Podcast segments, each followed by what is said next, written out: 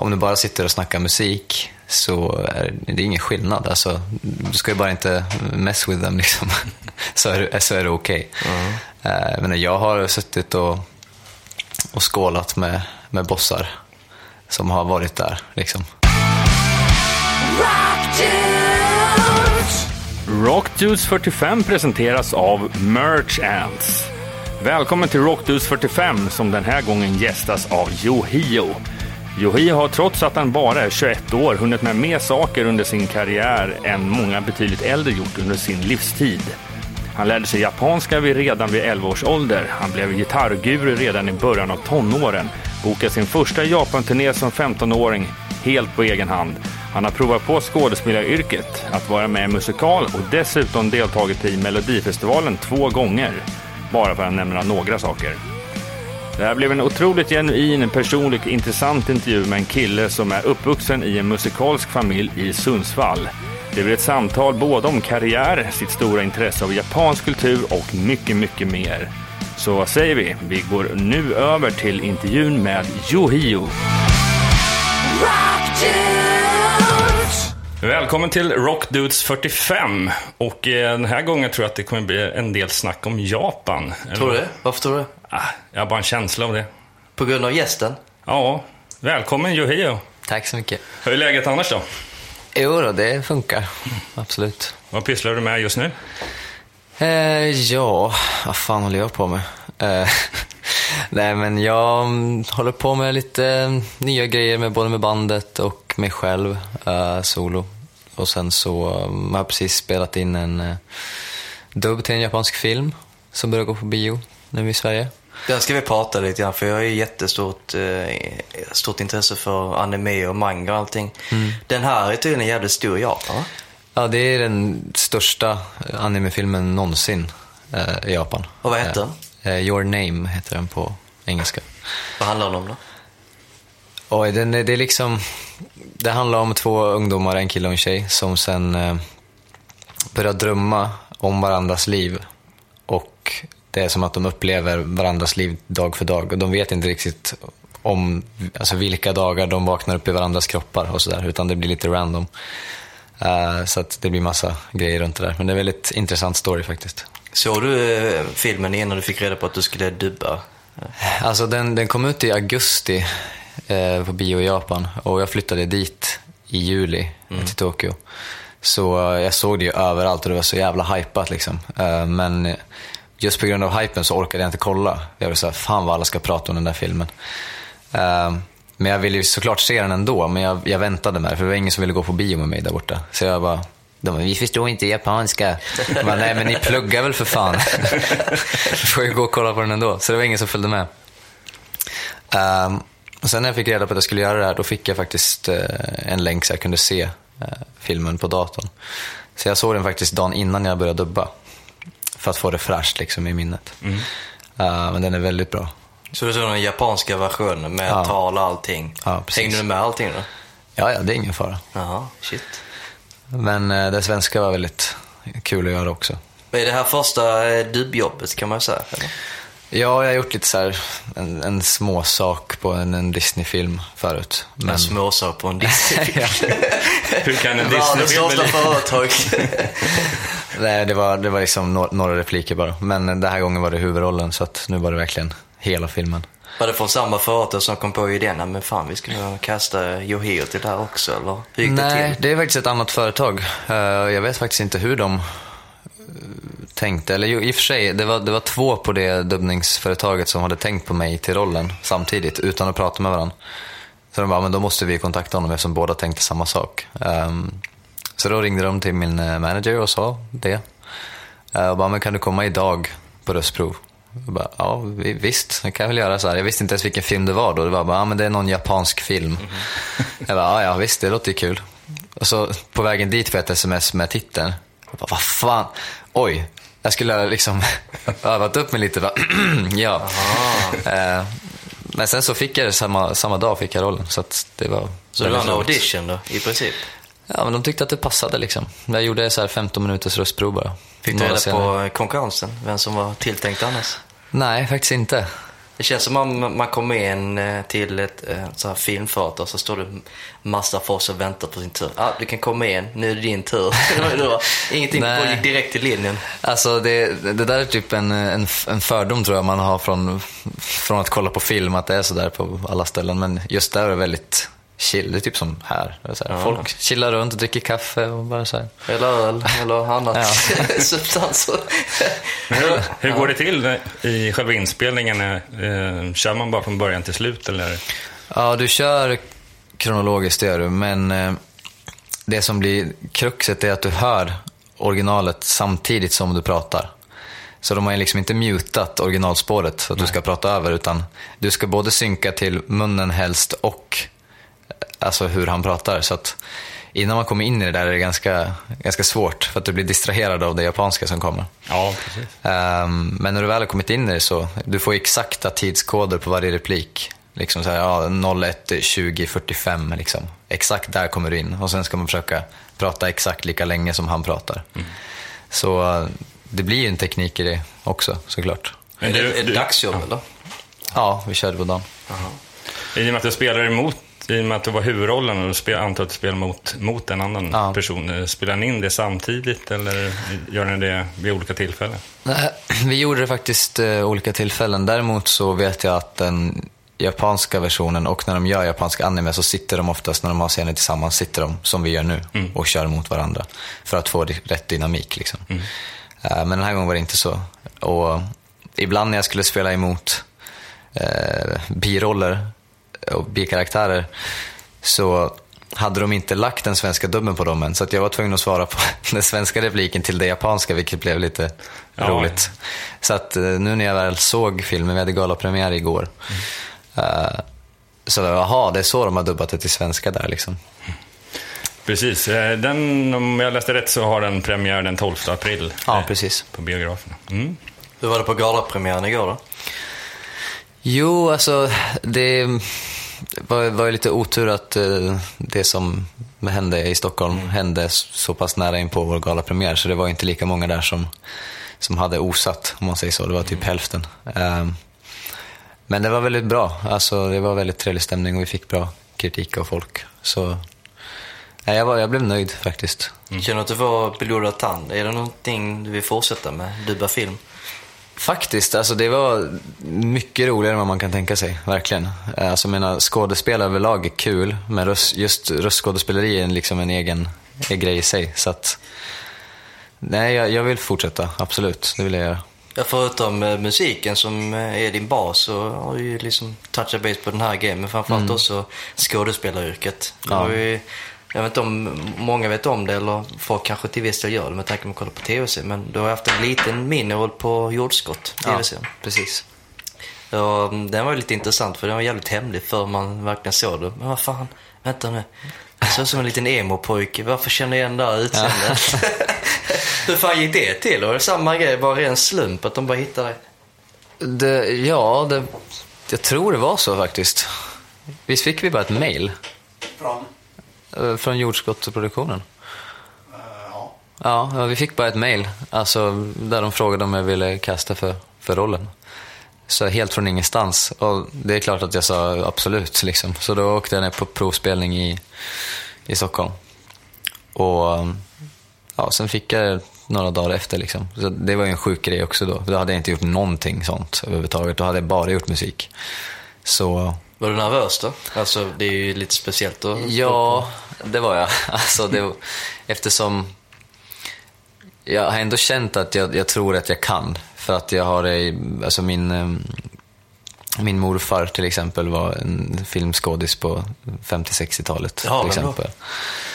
Eh, Det tänker jag inte säga faktiskt. Jaha, men det är hemligt, okej. Eh, men eh, nej, men han, han var liksom filmstjärna då. Och vi har väldigt mycket teater och sånt i släkten så att jag tänkte att men jag borde ändå kunna någonstans. Jag borde kunna hitta det.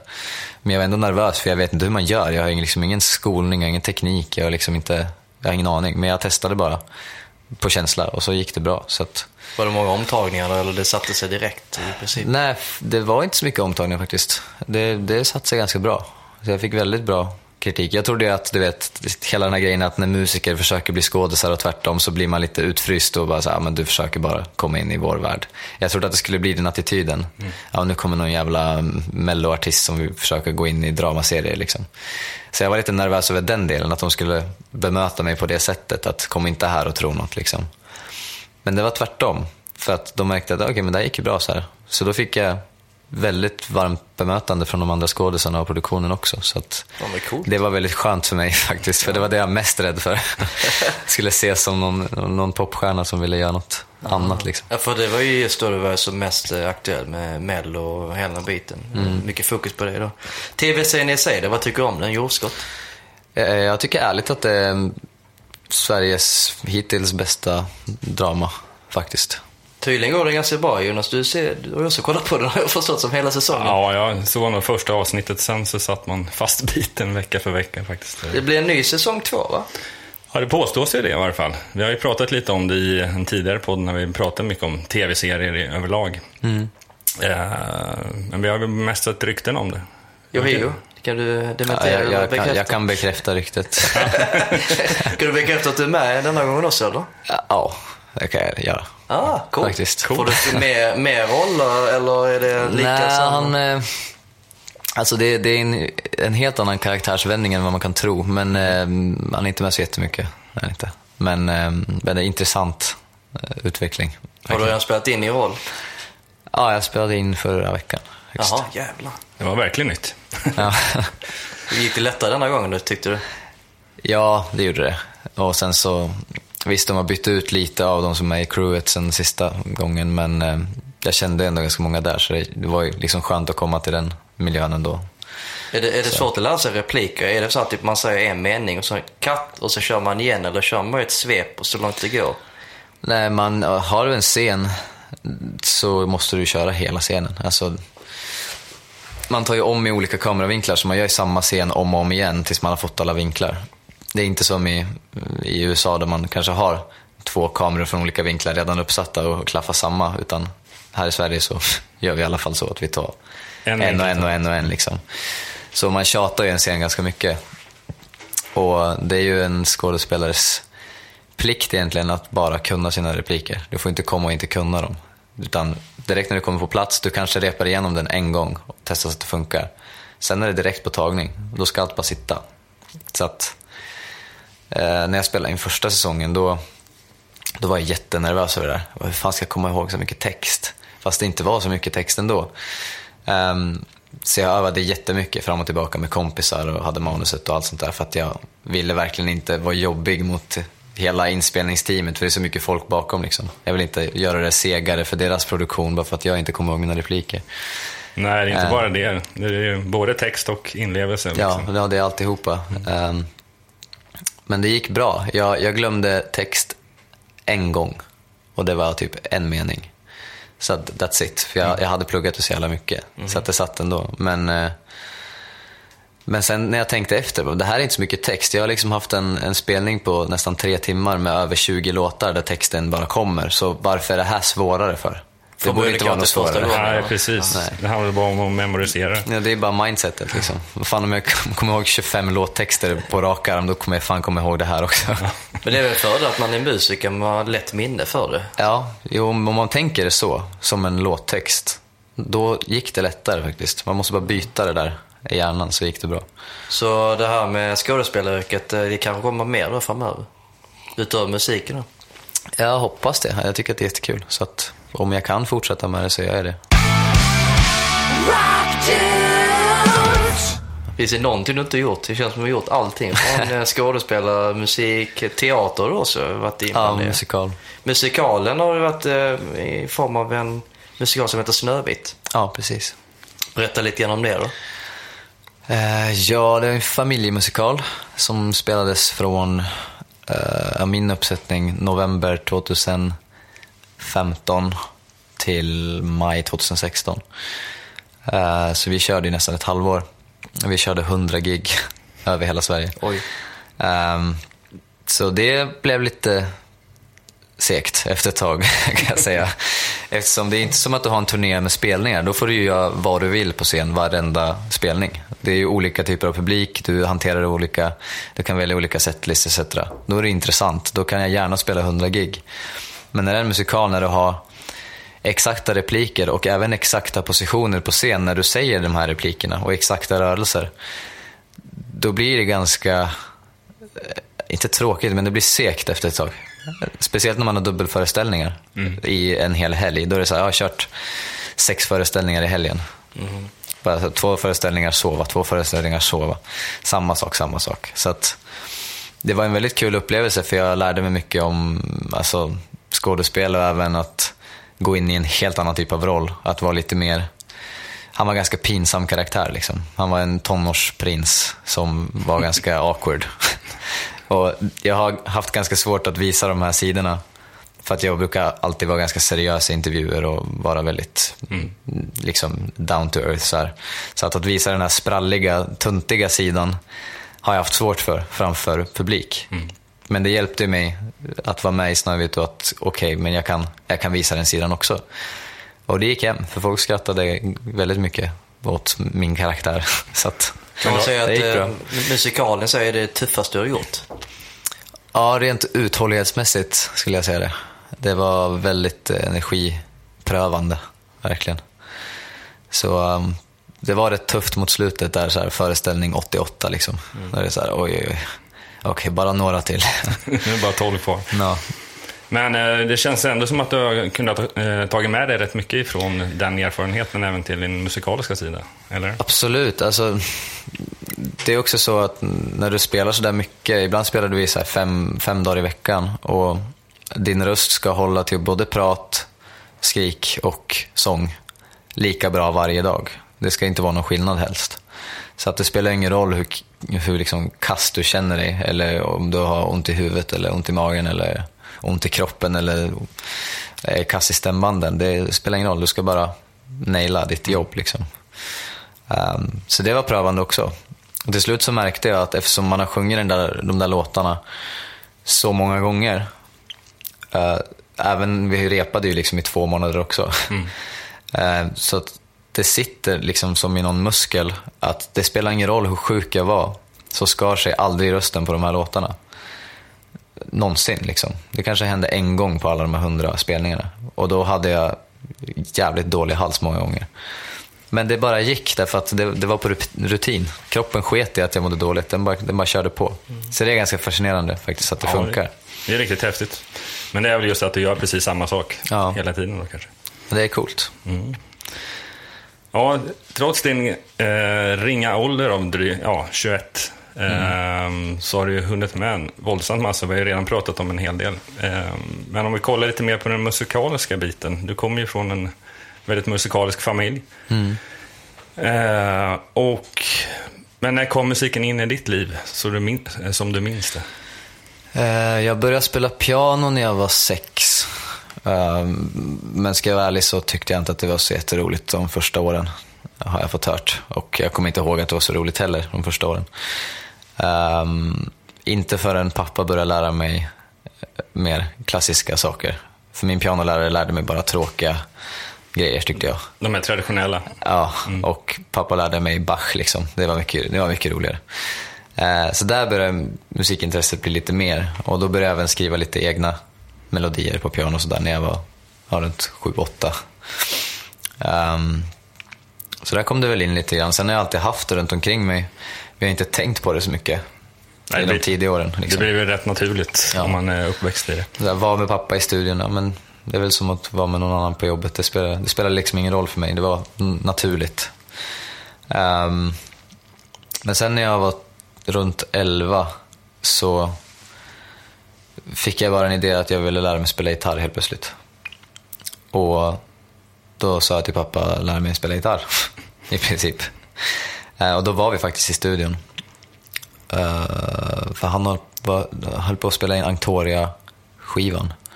Faktiskt, typ 2006 eller något sånt. Ehm, och då gav han mig bara en gitarr och så lärde han mig ett riff. Bara så här jätteenkelt riff. Vilket var det?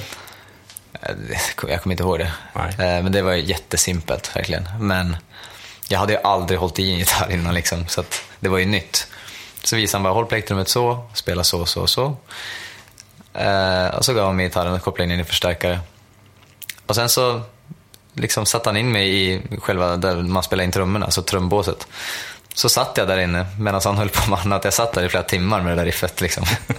Sen märkte jag att fan, det här var ju roligt. Så därifrån blev det mycket, eh, mycket mer gitarrspel varje dag, typ åt- åtta timmar om dagen. Shit, så övning, övning, övning i princip. Ja, hela tiden. Eh, Det, det sägs att man blir ett proffs efter 10 000 timmar. ja, tror det, det är så. Det tror jag Du absolut. har nog lagt mer än det kan jag tänka mig om du börjar vid tidig ålder vid 11. Ja, jag har lagt mycket timmar. Alltså, jag släppte ju aldrig den där gitarren. Alltså, det var ju verkligen... Satt man vid tvn och, det, och vi kollade på filmen det var reklam. Då satt jag ju liksom och improviserade i samma tonart som reklamgingen. Bara för att. Alltså, och sen när vi satt och åt, ja, kanske spelade några licks, tog en tugga, spelade några licks. Alltså, det var liksom, den satt på mig hela tiden. Eh, många gånger tog jag med den till skolan också bara för att på vägen hem på sommaren då, då gick vi hem från skolan alla kompisar och satt jag bara på mig, det var ju en elgitarr, men jag satt på mig den med mitt axelband så gick jag och spelade så här på gatan när vi gick hem. Eh, så att Visst du vilken gitarr det var då? min första var en, eh, min första egna var en Ibanez. Eh, SZ någonting, en vit. Eh, jävligt skön. Och den har jag spelat in väldigt mycket saker på, kan jag säga. Den har fått stått ut med mycket. Har du kvar den fortfarande? Vart fan är den nu? Alltså jag, jag har tänkt på det faktiskt. Jag tror att jag faktiskt lånade ut den till min lilla syster eller någonting. Ja, det är nästa Något gitarrfenomen som kommer. Tidig ålder. Den här släkten är ju ett musikaliskt geni tydligen.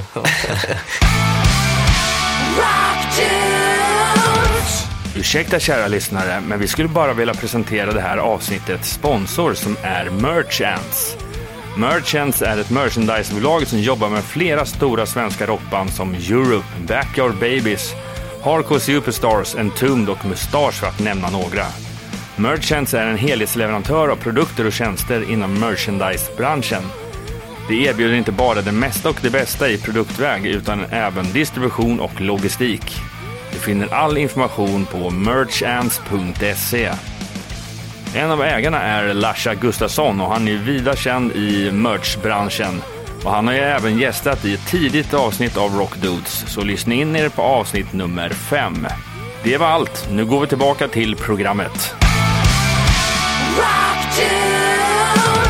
Hade du några influenser då? Så att du kollade på med 20 i tidig ålder och bara försöka efterlikna dem eller? Eh, Det var mer alltså, ehm, det jag började lyssna på som var, som var snabbt i, i den liksom, genren, det var liksom när jag var jätteung, ja där runt 10-11, när man lyssnade på Dragon Force. Och nu menar inte jag Fire in the Flames mainstream Dragon Force, utan innan det. När de faktiskt var bra, om jag får säga så. eh, innan de började använda alldeles för mycket effekter som inte kan spela live. Den första skivan de släppte var jätte, jättebra. Det är bara ren power metal som är tekniskt liksom. Så det lyssnade jag på då. Och det var då jag märkte, fan, dubbelkaggar är coolt. Och man kan spela snabbt på gitarren. Det var liksom, där ramlade den polletten ner. Tänket där. Ehm, och då började jag kolla upp mer, eh, liksom sån typ av metal. Eh, så jag lyssnade mycket på power metal när jag var yngre. Och sen från pappas sida, Yngwie Malmsteen och sånt, eh, just för solodelen. Sen kom jag in mycket på japansk musik. eh, där det var mycket neoklassiskt och gitarrsolon. Liksom. Så att eh, just det klassiska har alltid hållit kvar. Så neo, neoklassiskt är liksom, har alltid varit favorit. Så det... Hur går man från gitarr till sång då? Det känns ju ganska långt eh, Ja, borta till viss del. Men alla kan att, inte sjunga men det verkar funka. Nej men jag... Jag spelade så jävla mycket gitarr och sen så började jag i mitt första band när jag var 14. Och vi, alltså vi, vi turnerade ganska mycket ändå. Alltså, både spela i Sverige, jag, bokade två Japan-turnéer när jag var 15 och spelade där borta. Eh, och då var jag bara gitarrist. Alltså jag skrev typ 95% av musiken och spelade gitarr och jättemycket gitarrsolo bara för att det är kul. Ehm, men sen så kom det... Alltså jag sjöng ju alltid in låtarna så att vår sångare skulle veta hur jag ville att han skulle sjunga. Jag gjorde alla sångmelodier och sånt också. Så jag sjunger på alla demos. Men jag tänkte inte på att bli sångare så. Men det började krypa lite grann när jag märkte att det var några låtar jag kände, fan den här vill jag sjunga själv. Så jag, jag sparade de låtarna och tog dem inte till bandet, utan där, jag sparade det till senare. Jag kanske vill sjunga det här sen någon gång. Um, så det kom lite smått bara. Och sen så började jag öva hemma själv, bara för att jag tyckte att det var kul. Eh, så det blev nästan som en, inte som en hobby, men som en tillflyktsort, alltså att sjunga, för att det är skönt att sjunga. Liksom. Sen så märkte man att man började bli lite bättre på det, så, men jag kanske kan sjunga ändå. Eh, och så skrev jag en klassisk musikballad som jag inte visste vad jag skulle ha till. Eh, men vi skulle ha en egen spelning i Tokyo så vi skulle spela ganska många låtar och vi hade inte tillräckligt med låtar. Eh, så jag frågade bandet bara, skulle jag kunna sjunga den här balladen själv på scen så kan ni typ chilla backstage i fem minuter och hämta andan liksom. De bara, ah, okej okay, visst. Så då, då skrev jag min första japanska låttext till den. Bara för att testa om jag kunde, för jag var inte lika bra på japanska när jag var 15 som jag är nu. Um, så gjorde jag det, jag kollade av min japanska kompis om grammatiken var rätt och allting. Ja men okej, det där är lugnt. Um, och så uppträdde jag då på, på vår turnéfinal där. Första gången någonsin jag sjunger framför publik. Så att någon hör mig. På japanska? på japanska. uh, och det, det var en konstig upplevelse, jag var jättenervös liksom. Men uh, det gick bra. Och från och med där kände jag liksom, ja men fan, jag kanske vill sjunga ändå också. Um, och grejen är, då hade vi, med det bandet hade vi licens med, med Universal i Sverige så att eh, vi hade liksom tvingat dem att ta dit japanska Universal och kolla på oss och se om de kunde signa oss där borta också. Uh, så Universal-representanter var där på gigget och så hörde de mig och då frågade de om jag ville göra soloskiva. Jag bara, jaha, eh, ja, det är klart. Det kan vi göra. Bara, ja, bra. Ha ett, uh, ha ett minialbum klart om en månad. Jag bara, Oj! oh my god, okej. Okay. På japanska alltihopa. Ja, ja, visst, fine, jag gör det. Det blir skitbra det här. Varför var det så bråttom en månad från på något sätt? Det är japaner har sina fixidéer med Aha, tider ibland. Alltså, de kan vara jättesega. Det kan ta tre månader för dem att svara på ett mail. Men när de säger en tid, då får det inte vara en timme försenad. Liksom. Nej, nej, jag förstår. De är lite dubbelmoral där. Men, hur, hur var det att komma till Japan första gången då? ehm, Är det som alla säger, det är bling-bling överallt och jättemycket människor, alla är cleant och... Nu har jag varit där så jag vet ju, men jag vill ändå fråga. Nej, men det, är, det är som sagt, har man, har man kollat på anime någon gång i tiden där det utspelar sig i en storstad, det ser ut så. Det är liksom, det, det är bara så, punkt. Det, det, är min, det är min bästa förklaring till det. Kolla på anime, kolla på hur staden ser ut, så där ser det ut i Tokyo. Har du rest runt i Japan också? När man, Osaka och... Eh, ja, Osaka har jag varit i, sen Kobe, vilket ligger bredvid Osaka, eh, väldigt nära. Och jag har varit i Kyoto, vilket också är i närheten. Och väldigt traditionellt, fin stad. Eh, och sen har jag varit i Hakata som är lite mer söderut och Kumamoto som också är i den regionen. Där är det jättefint, södra Japan är jättefint. Vad är, vad är favoriten då? Ja, alltså Kyoto var nog det som gav mest impact på mig faktiskt. För då får man verkligen känna av det här gamla, traditionella Japan som när alla tänker Japan tänker de typ på Kyoto. Um, så det är verkligen så här kullerstensgator och, och massa tempel överallt och man ser folk som går i kimono fortfarande på gatorna. Uh, och vissa har geisha-sminkning för traditionens skull, bara för att det kommer liksom lite därifrån. Um, så det var en intressant stad att, att vara i, verkligen. Det var jätte, jättefint. Eh, Och lugnt jämfört med Tokyo. Det är ingen storstad, så det är verkligen jättepeaceful bara. Jag är så här, eh, fascinerad över typ hur cleant allt Man hittar ingen papperskorg någonstans. Nej. Alltså, käka tuggummi och så bara, fan jag ska spotta ut det. Får gå, och sen rökrutor, specifika rökrutor finns lite varstans man måste hitta. Som västerlänning fattar man inte så att jag går och smakar lite här så, så tittar man lite elakt. Men de vågar inte säga någonting för att jag vet inte bättre. Men jag tänkte på dig då, blir du igenkänd på stan någonting när du springer runt? Och Ja, ja, alltså kommer folk och ber om autografer? speciellt, speciellt under den perioden, eh, alltså när jag var som störst under ja, men 2012 och 2013 kring där. Alltså sen åkte jag till Sverige och har knappt varit aktiv i Japan sen dess. Sen jag var med i Melodifestivalen första gången. Jag har liksom varit ganska busy här. Ehm, Men eh, jo då, absolut. Grejen att jag var ju när jag, när jag debuterade solo där borta så jag var ju på alla största tv alltså grejer man kan vara med på och eh, gjorde jättemycket saker. Eh, vi var ju där under två veckor, åkte hem två veckor, åkte dit två veckor. Och under de här två veckorna vi var där, de här perioderna, så hade vi liksom jättemycket promotion varje dag från morgon till 10-11 på kvällen. Ja. Med en halvtimmes rast. Liksom. Det, det, de kör en som, alltså de verkligen piskar en. Eh, Så det var ganska hårt för en 16-åring att jobba så, men det var kul som fan. Eh, Så att det, det, det är verkligen så här, när man tänker tillbaka bara då, så det känns inte som att jag har upplevt det. Det är verkligen som någon, så här, jag vet inte, någon så konstig liten drömgrej som flyger runt någonstans. Kändes det som att det var verkligt så att säga, eller blev det lite surrealistiskt någonstans? Alltså det var surrealistiskt på grund av att eh, bara två år innan, alltså 2010 när jag och pappa åkte dit första gången, bara på semester. Då hade jag precis börjat med mitt första band.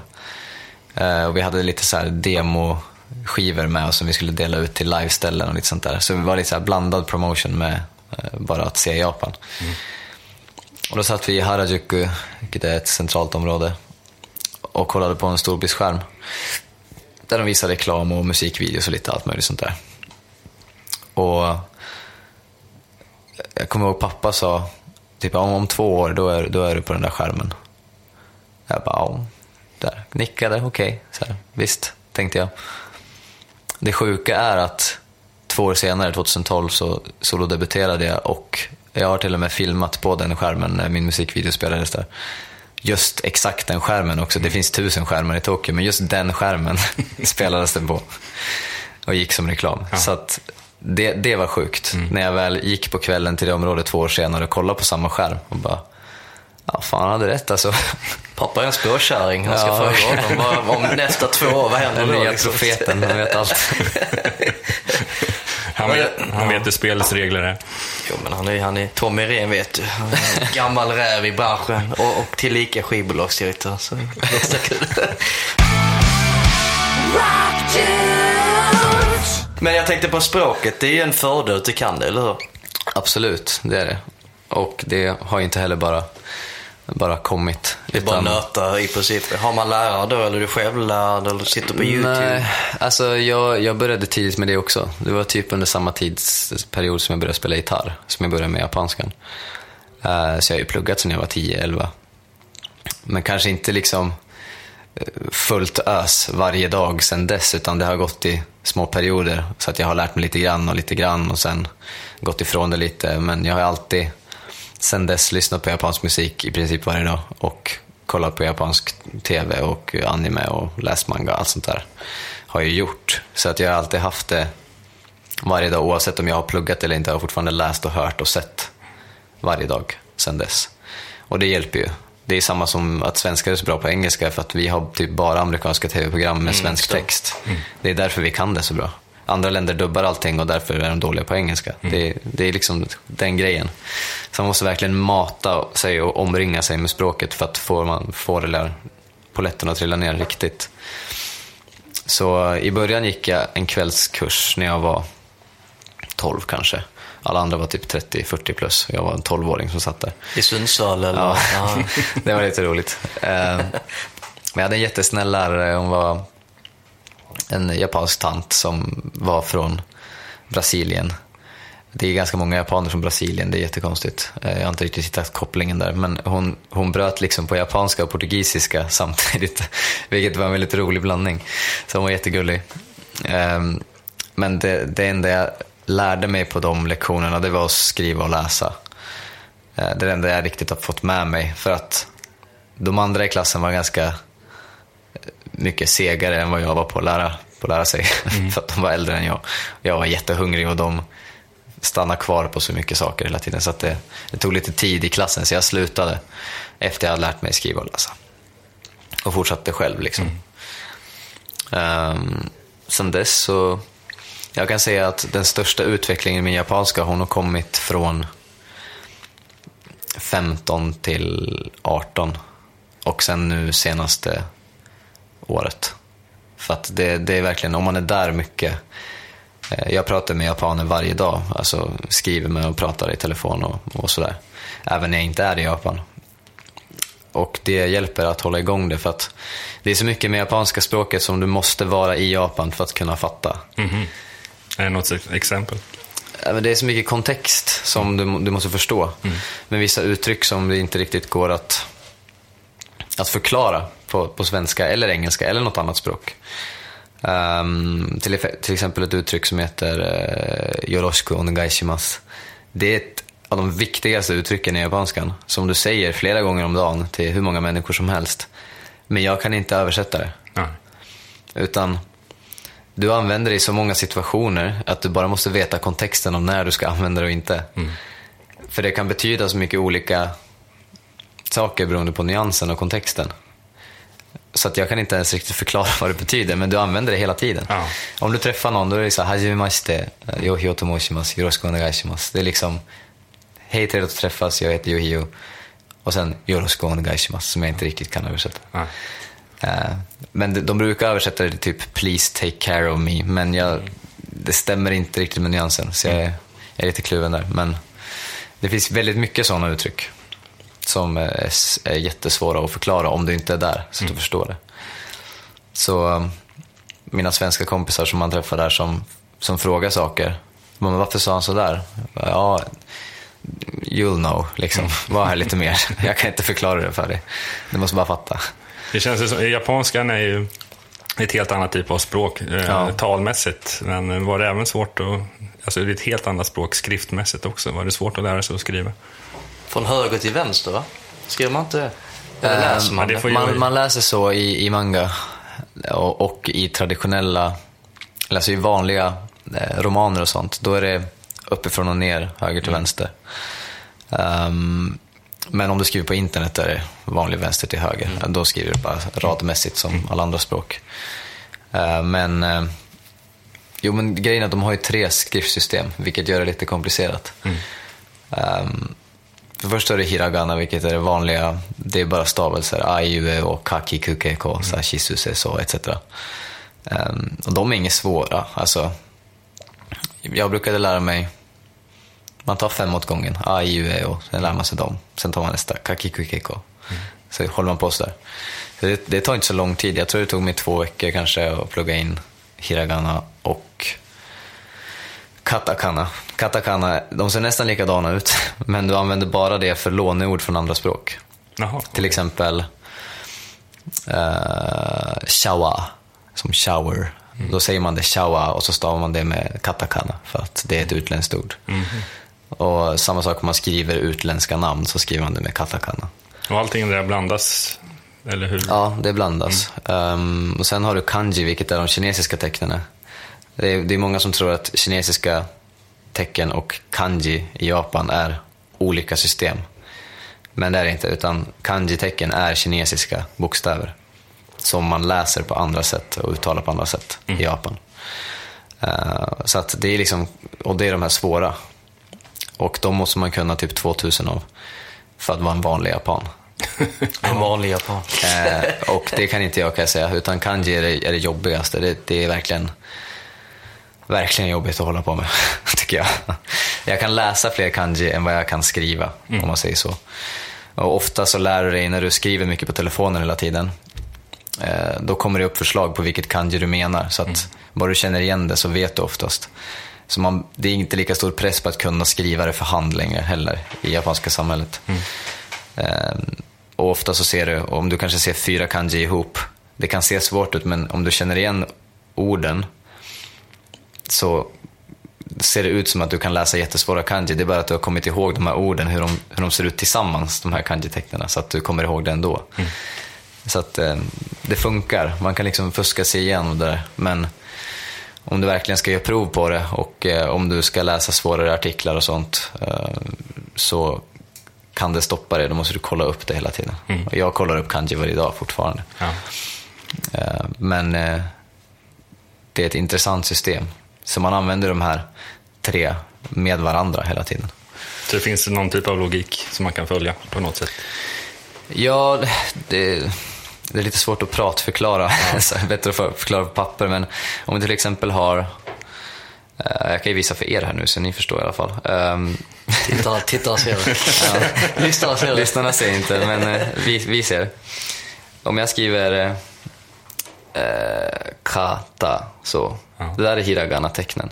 Du ser ju en massa roliga tecken på telefonen. här är mina förslag på vilket kanji jag menar. Då kan jag sätta ihop det till det här. Det här betyder person. Eh, och då blir det ett tecken istället för två. Så du kan alltså förkorta ner allting. Till att om du använder mer kanji, för alla ord har ett kanji. Om det är ett, ett ord som betyder någonting. Så då, istället för att skriva allting på hiragana så kortar du ner det till kanji. Och sen om du kanske har suru som är att göra, vilket inte är ett ord utan en, en suffix. Den suffixen skriver man med hiragana. Så det är egentligen mest kanji, sen några hiragana i, i mitten och sen bygger man det så. Jag tänkte på nu när, man, när du har lärt dig ett komplicerat språk. Är det lättare för dig att ta till ett annat språk som är nära, som, nu vet jag inte om koreanska är nära besläktat med japanska, men är det någon fördel om du kan japanska? Ja. Precis som danska och svenska till viss del. Det är det absolut och faktiskt koreanska som du nämnde är rätt coolt för att eh, jag har faktiskt börjat plugga det Jaha, eh, ett tag, lite grann, för kul skull. Och eh, det finns eh, ett system just i japanska grammatiken där man använder partiklar och det här är någonting som inte finns i något annat språk så jag tänker inte ens försöka förklara det, det är ganska jobbigt. Men, ehm, men det är ett väldigt smart system, det är väldigt simpelt uppbyggt egentligen. Det är bara det att det är sån helt annan helt annat tankesätt från allt annat, alla andra språk som vi är vana vid. Att vi kan inte ta till oss det så här lätt på en gång. Utan man måste verkligen komma in i det japanska sättet att tänka för att förstå partiklarnas betydelse i grammatiken. När jag väl kan dem så blir det väldigt enkelt. Alltså enklare än andra språk egentligen. Uh, för det är väldigt... Vi har så mycket... Vad heter det? Eh, Vi har så mycket saker som faller utanför våra regler i svenska och i engelska och i franska och tyska och så här. Det är bara undantag typ hela tiden. I japanska finns det jätte, jättefå undantag till reglerna i grammatiken och i, i hur partiklar används och sånt. Och i verb. Verb är väldigt, väldigt regelbundna liksom. Så det är egentligen inte så svårt. Det är bara att du måste, det svåra är tankesättet. När du väl har det, då är det inte svårt överhuvudtaget. Och koreanskans eh, grammatik har också partiklar. Och jag har läst att det är bara japanska och koreanska i världen som har det systemet. Och de används på samma sätt. Vissa partiklar är till och med samma partiklar. Till exempel japanskans ga heter ga på koreanska. Det är så här, samma sak. Eh, Och koreanskan har ganska mycket japanska låneord också. Eh, Och både koreanska och japanska har mycket kinesiska låneord. Så att man kan liksom, ibland när koreaner pratar simpla saker kan jag typ förstå vad de menar. För att jag hör lite små saker här och där. Eh, Och uttalet är inte, visst det är annorlunda men det är inte så jättesvårt för någon som kan japanska att lära sig koreanska, om jag säger så. För du behöver inte tänka om så mycket. Utan du behöver bara lära dig ett nytt ordförråd och lite andra regler grammatiskt. Men annars är det inte liksom... Grundmässigt är det samma, faktiskt. Så du klarar dig på din eh, koreanska, eh, om du skulle vara det, eller? 50 procent, eller gör dig förstådd? Alltså det, det beror ju på. När du väl pratar med folk som pratar mycket slang och sånt där, samma som i Japan, då they lost me. Men pratar man väldigt liksom uppstaplat och simpelt på koreanska med mig så skulle jag nog kunna fatta, i vissa fall i alla fall. Jo, jag är lite nyfiken ju på det här med ryktet, eller inte rykte, men eh, Yakuza i musikbranschen i Japan. Stämmer det? Är den väldigt så här högt uppsatt? Ja, alltså om man säger så här. Det är svårt för, eh, företag överlag som blir lite större att inte ha med dem att göra. Eh, Eftersom Japan är ganska styrt av det. Inte officiellt, men bakom. Eh, Japaner vet ju om det själva, så att det är inga konstigheter. Men eh, ja, faktiskt, det är ganska stor inblandning. Har du, har du, känner du några eller några vänner som är inblandade eller? Och, Eh, kryptiskt ja. ja. Hur verkar det? Känns det konstigt? Bara typ, fan du är ju med i en maffiaorganisation. eller man ser det kanske Alltså- på det sättet. så här, i början, ja, de är ju också människor liksom. Och om de är inblandade i musikbranschen så gillar de musik. Så att det blir inte så konstigt egentligen. Ehm, sen såklart, jag vill inte ha någonting med deras, vad de håller på med utanför att göra. Men om du bara sitter och snackar musik så är det ingen skillnad. Alltså, du ska ju bara inte mess with them liksom. så är det, så är det okej. Eh, men jag har suttit och och skålat med, med bossar som har varit där. Liksom. Och det är inget konstigt, de är asschyssta. Så att, Med avklippta fingrar och så. nej, det är det. Alltså, är du boss så har du antagligen inga avklippta fingrar. Men eh, däremot så ser man ibland, det är inte lika vanligt längre i den traditionen att göra så. Det börjar bli lite gammaldags. Eh, men just varför de har avklippta fingrar, det är därför att eh, de har gjort någonting fel mot organisationen som de inte tycker om. Och sättet att säga ursäkta till bossen är att okej, skär av ditt eget finger och ge mig ditt finger. Mm. Vad står det i Det- lillfingret? Oftast. Eh, Men då är det, det är liksom den ultimata, då, då förlåter de dig efter det. Så om, om jag har gjort ett jättestort fel så är det större finger då eller? Så, ja, ge mig ringfingret. ah, vänster eller höger? ja, men det är jä- jävligt märkligt ändå, typ att man offrar sitt lillfinger om man har gjort fel. Det gäller att hålla sin tunga rätt och sköta sig. Jo, alltså det är så här. Jag menar, till och med i specifikt min genre, visual K, så är det väldigt stor eh, inblandning i det. Och ehm, det är något man inte här i väst förknippar med, med sminkade män som spelar musik. Att, att det ska ha med, med maffia att göra. Men det har det. Eh, På vilket sätt är de inblandade då? Alltså är det, ja, alltså. är det kläderna, någon gör kläderna eller, måste gå, eller är det med Nej. pengabiten kanske? Det ja, det är såklart det har med pengar Ja, att göra. Men, eh, men det är mycket alltså just stor, storbossar inom, inom branschen som har, vissa är inblandade, vissa har med dem att göra för att Mm. det går inte att undvika oavsett. Ehm, så det är bättre att vara på god fot än att tjafsa emot såklart. För det har du ingen chans mot. Så att, Mm. Hur ser, man, hur ser en boss ut? Är, är det som man ser på filmer? De är så här, så här suits och, eller, och under det så är det värsta tatueringarna. Alltså det är ganska stereotypiskt faktiskt. Det är det, va? Det är faktiskt det. Ehm, nu dock, speciellt i visual K och hardcore och metal-branschen där borta, i den subkulturen så är det ju vanligt nu med tatueringar. Så bara för att man ser någon som har eh, sleeves och eh, kanske en tatuering över bröstet och ner på ryggen som är en typisk Yakuza-tatuering. De behöver inte vara det för det. De kan lika gärna spela eh, bara jävligt hård metal. Jaha. Ehm, och det är just kanske därför också det har smält samman så mycket, därför att de accepterar varandras sätt att uttrycka sig på något sätt. Så det är mycket liksom, Yakuza-folk som gillar visual K och metal just på grund av att det, det är hårt, liksom. det är coolt. Ehm, och man kan ha tatueringar, man kan ha piercings och man kan sminka sig och man kan se hård ut. Liksom. Så att på något sätt så hänger det där ihop. Ehm, det är klart att jag blev lite, eh, inte förvånad, men lite chockad första gången jag insåg det. Att det var så.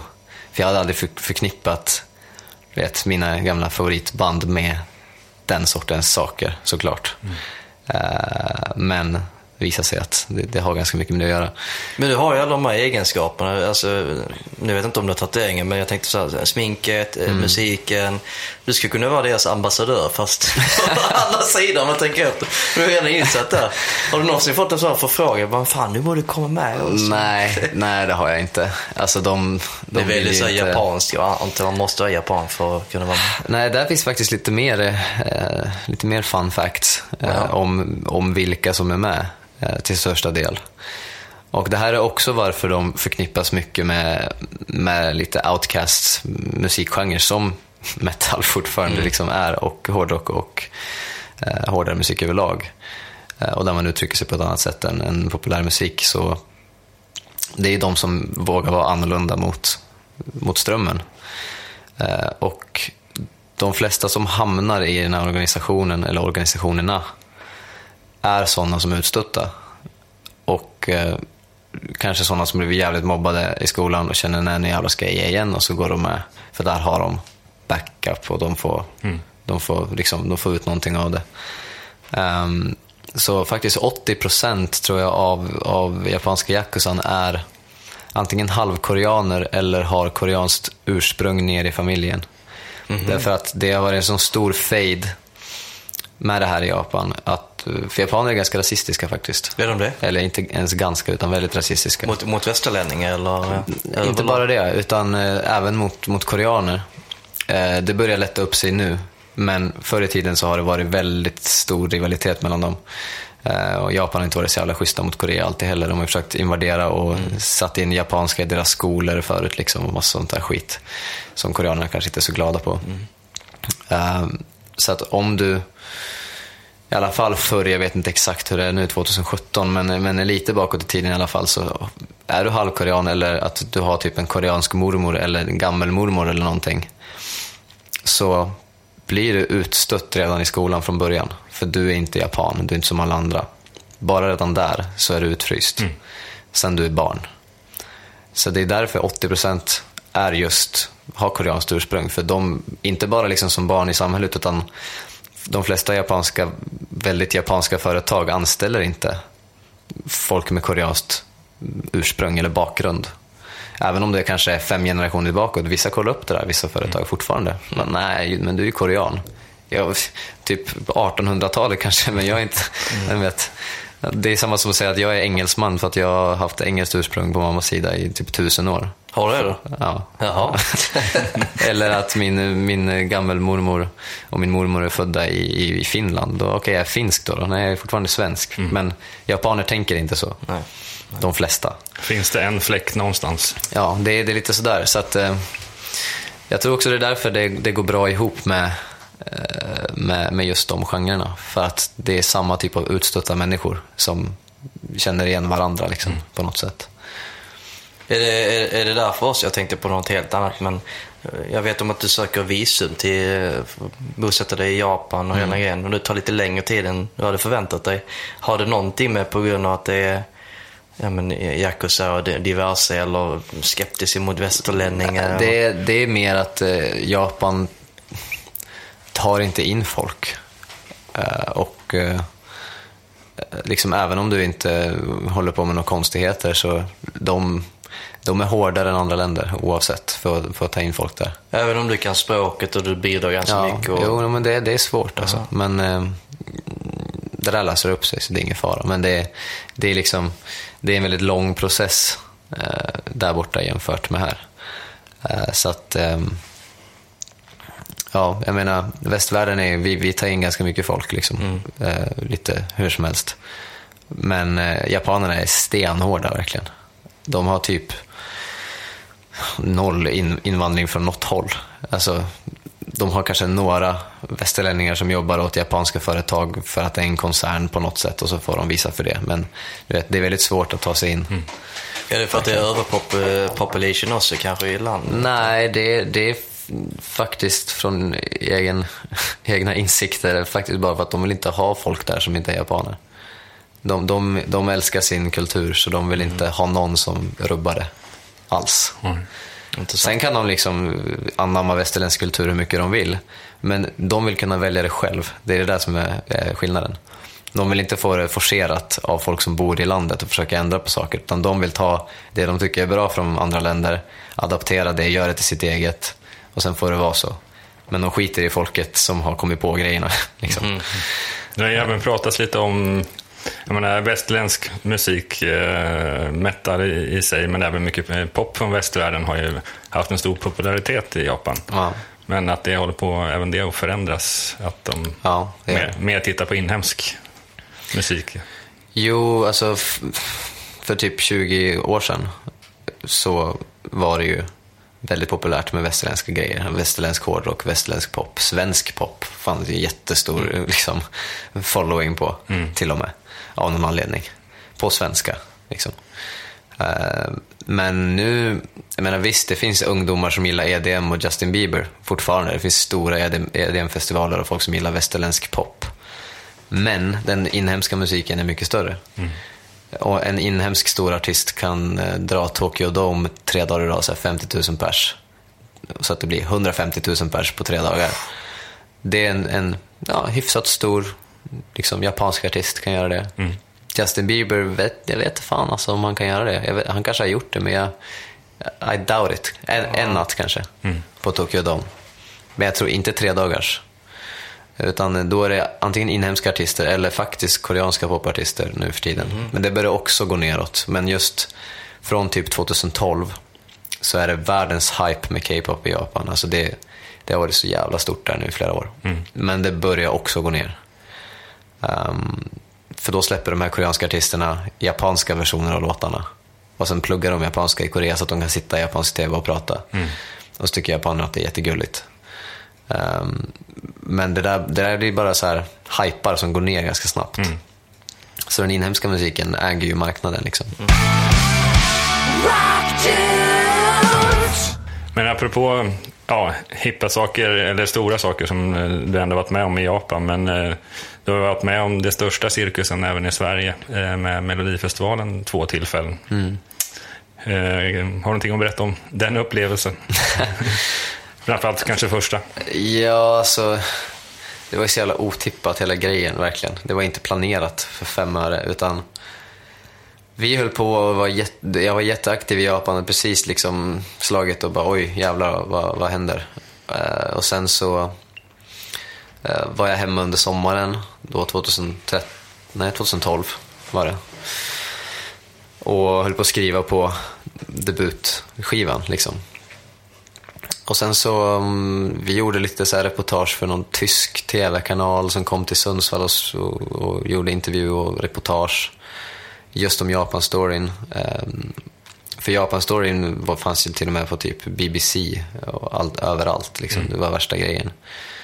Uh, och Buzzfeed också, sådana där sidor liksom löpte. Så att uh, svenskarna uh, liksom nosade upp det där efter ett tag.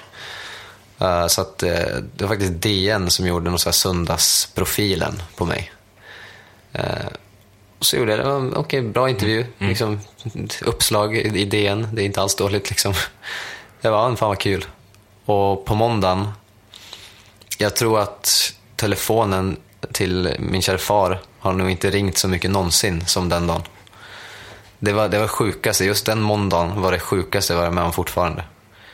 För att jag var ju från, alltså inom citationstecken, ingenting till att göra värsta grejen i Japan, landa lite och skriva på skivan och sen så bara ringer ungefär all svensk press man kan tänka sig på en dag och vill göra tusen saker. Jag blev bara så här, "Ah, vad fan är det som, vad händer det här året liksom? Eh, och sen så sniffade Skavlan upp det. Och de frågade om jag ville vara med. Och jag var så liten, jag visste inte riktigt vad det var, men alla andra bara shit, Skavlan. Och sen kollade jag upp det och bara oj, okej, okej, det är jättestort liksom. Så efter jag var med där så, ja, så ville Mello ha med mig liksom.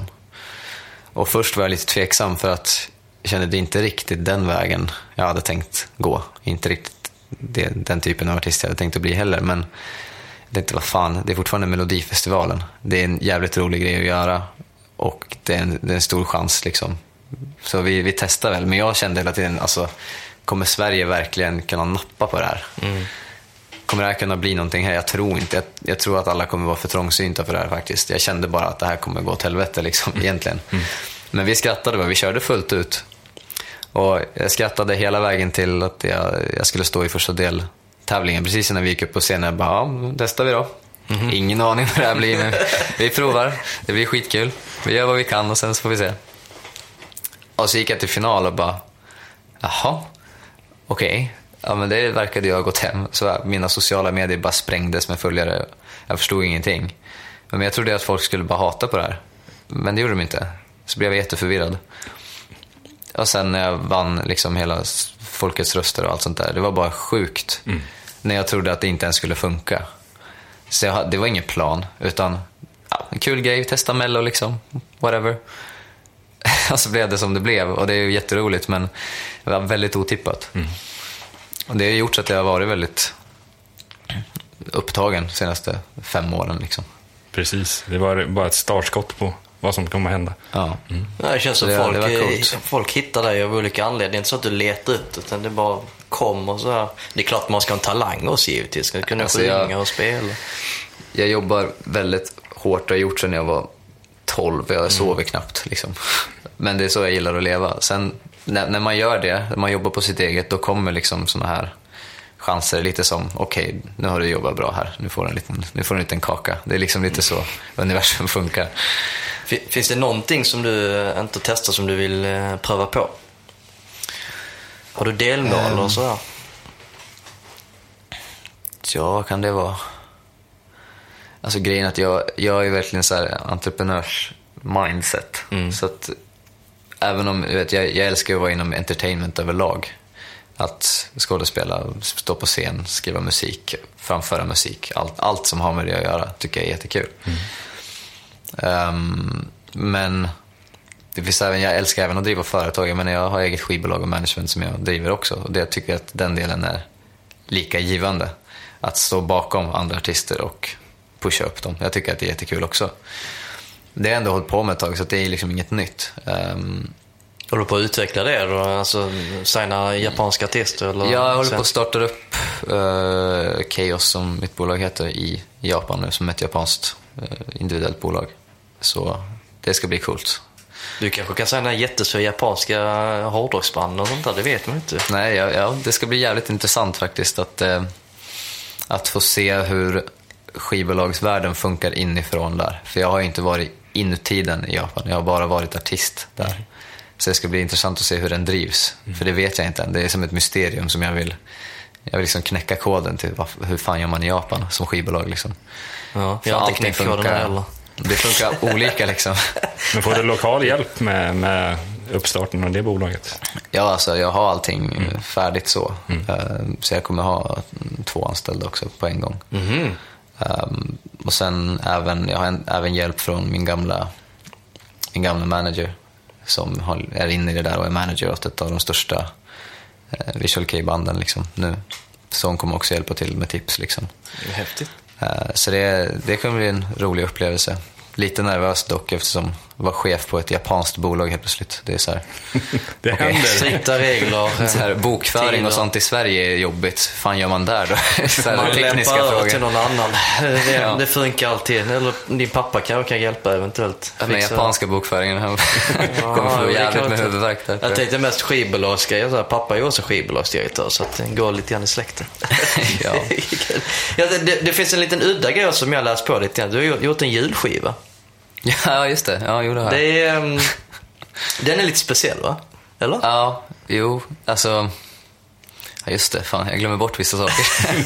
Det är ingen liten eh, grej heller för att eh, just Nej. det. Tolkar du andras låtar på julskivan då antar jag? Va? Ja, men grejen är att jag, jag gillar ju liksom klassisk musik så och, och folkmusik och sånt där. Och det här är ju verkligen blandat. Vi gör ju verkligen symfoniska versioner av gamla jullåtar och sånt. Så några skivan. exempel?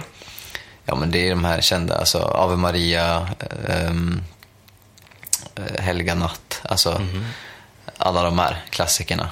Plus även en egen jullåt som jag gjorde. Och sen eh, även eh, en japansk jullåt faktiskt, som jag gjorde en egen version på. som är en av mina största förebilder och mentorers låt som har blivit liksom väldigt populär i Japan på jul. Ehm, så jag frågade honom om jag fick göra en cover på den och han bara, ja bra, men gör en svensk version också. Ja, Jaha. Så då översatte jag, ja, jag översatt den till svenska också. Så jag har två versioner på skivan då. En japansk original och en med svensk text. Det var ganska kul. Fin- Finns det så här japanska traditionella jullåtar? Har du funderat på att göra en sån grej också? Nej, inget, eftersom de, de är inte kristna så de har inte, Nej, alltså nej, jul är nej. ju mer som, för japaner är jul typ som alla hjärtans dag. Du, du äter jultårta med din flickvän. Jaha. Det är typ that's it. Det är liksom inget, eh, ingen big deal där riktigt. Utan Man går ut och äter middag med sin tjej, typ. det är lite på det där, den nivån. Eh, Så inte alls samma tradition, men men att de har ändå firat det ett tag, så att det finns ju jullåtar, men det är ju populär musik. Så Mm. det får ju, jag har ju tolkat om den som om den skulle kunna vara en traditionell jullåt. Mm. Ungefär. Hur togs uh, julskivan emot då? Var det så en chock? Oj, vad är det här från ingenstans? ja, chock var det de- definitivt, men den har blivit, som alltid när jag släpper saker, det är, antingen så hatar folk det eller så älskar folk det. Det är liksom aldrig något mittemellan. Utan eh, det var någon som sa att det var alltså, bästa julskivan på jättelänge. Jaha. Eh, I recensionen jag fick liksom full pott. Jag bara, ja, tack. Det var jätteschysst. Det trodde jag inte. Eh, och sen det andra som inte fattar vad fan jag håller på med, som vanligt. Keyboard Warriors. Så, att, ja. så det, det är kul, men jag, jag gillar recensenter därför att jag får alltid dålig kritik. Jaha. Alltså, har alltid fått. Och eh, jag, jag, det, liksom, det spelar ingen roll vad jag släpper heller, utan de har redan bestämt sig. Det är, de gör ju sådär med vissa artister som de har bestämt sig för att inte tycka om. Oavsett om de gör någonting bra så är det såhär, mm, nej, det kunde ha varit lite bättre så jag ger en två av fem ändå. Du vet, det blir sådär. Det är, high, det är högsta potten från den recensenten. Ja. Hur, hur ser framtiden ut? Jag antar att det är mycket fokus på musiken då, framöver. Ja, alltså jag, jag åker tillbaka till Japan snart. Eh, ja, inom typ en månad kanske. Eh, och sen är det ju verkligen full fart. För jag har ju även ett band på sidan av. Eh, så jag kör ju både solo och band nu. Så jag kommer jobba med skivbolaget och sen mig själv. Producera musik åt andra. Och jobba med bandet samtidigt. Så Ja, du, blir- produ- du producerar också åt andra, för skivbolagets eh, räkning eller? Det är mest individuellt nu, men eh, det kommer bli mycket för, alltså, när vi börjar signa lite japanska artister och sånt också, så kommer jag antagligen skriva och prodda ganska mycket dit. Ehm, så det är kul, det är också något som är skönt att göra. Sitta i studion till sex på morgonen och bli jättetrött. Det är det bästa som finns. så att, eh, det längtar jag till. Så det kommer bli jävligt fullt ös så fort jag kommer tillbaks. Då var det dags för Rock Dudes musiktopplista som den här gången är helt signerad Yohio. Han har valt fem låtar och han drar en story om varför han har just valt dem. Du finner musiktopplistan på vår hemsida och Spotify-profil rockdudes.se. Okej, då har vi kommit fram till musiktopplistan. Helt signerad av eh, Yohio. Eh, var börjar vi någonstans? Vi börjar på eh, Fallen Leaves med Billy Talent. Okej, vad har du för relation till den? Det är en, eh, det är en låt som fick in mig på, på en lite annan typ av musik än vad jag lyssnade på. Eh, Det var faktiskt så att vi hade MTV på i bakgrunden hemma hos pappa, när väl MTV fortfarande visade musikvideos.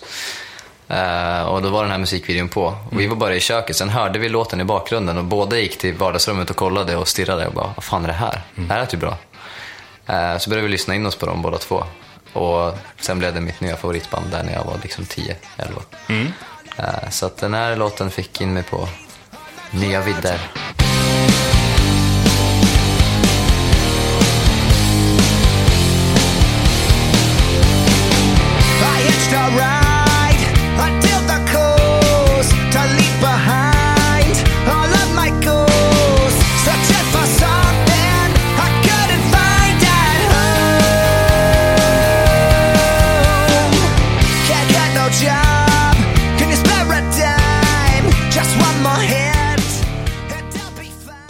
Kommit till låt nummer två. Vad har du i skjortärmen där?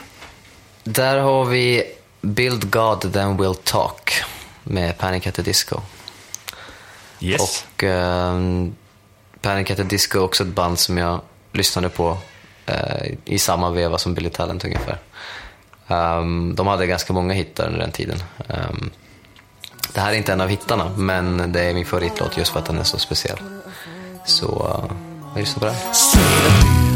Only cause they're just that unappealing. Any practice Catholic would cross themselves upon entering the rooms. Have a hint of asbestos and maybe just a dash of formaldehyde.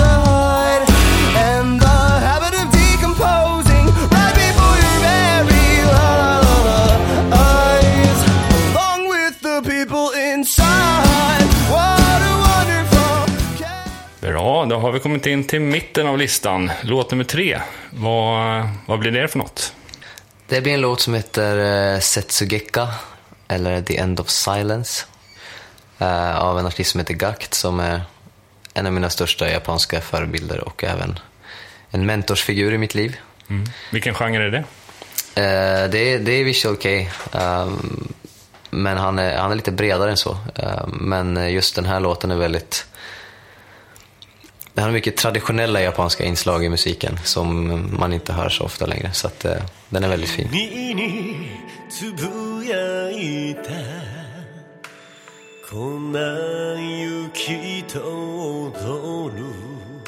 に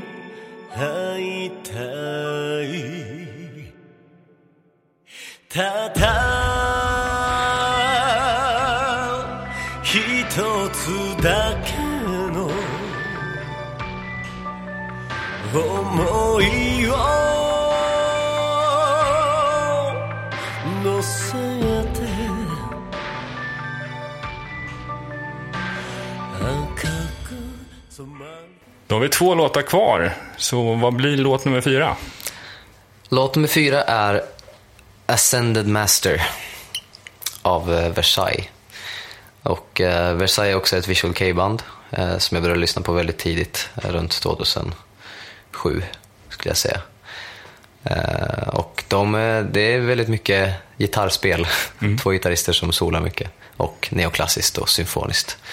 Vilket jag var inne på väldigt mycket i den åldern och jag fortfarande älskar. Så det här är från en skiva jag tycker väldigt mycket om.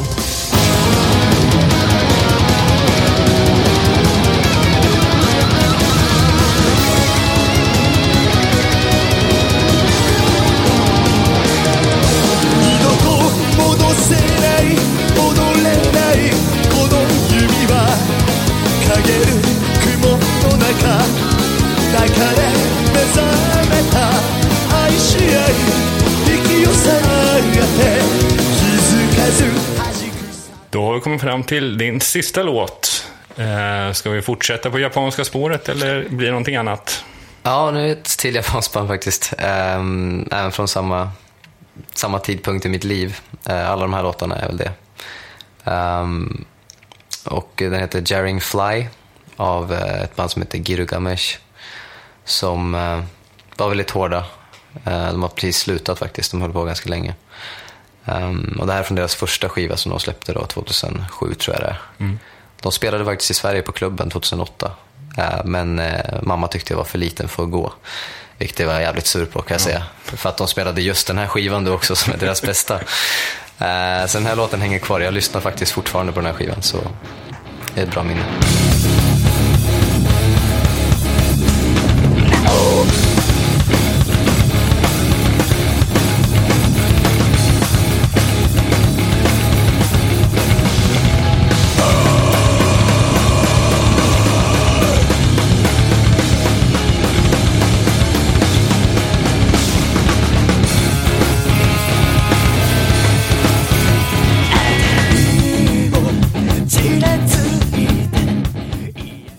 Allting har ett slut och även eh, Rockdus 45 har kommit till sin ända. Och det var otroligt intressant att få höra dina, ja, din berättelse om eh, framförallt Japan. Det var riktigt intressant. Eh, Så tackar så jättemycket för att du Tack kunde mycket. komma förbi. Tack själv. Tack för att du har lyssnat på Rockdudes 45 som den här gången gästades av Yohio. En grymt givande intervju där vi har fått lära oss otroligt mycket om bland annat hur det är att leva i Japan. Det är kul när så erfarna människor vill dela med sig av sina erfarenheter till alla oss andra. Eller hur? Du glömmer inte bort att följa oss på sociala medier som Facebook, Instagram, Youtube och Twitter. Sök på Rockdudespodden. Skriv gärna vad ni tycker och tänker om just det här avsnittet eller vad ni tycker om vår podcast. Du får gärna tipsa om framtida gäster i Rockdudes. Vi vill tacka vår sponsor Merchants. Du finner all info på merchants.se. Vignettmusiken är inspelad av Jonas Hermansson, Peter Månsson och Mia Coolheart. Programmet spelades in och redigerades av Jonas Löv. Vi vill tacka just er för att ni lyssnar på Rockdudes 45 med mig Jonas Löv och Ömer Akai.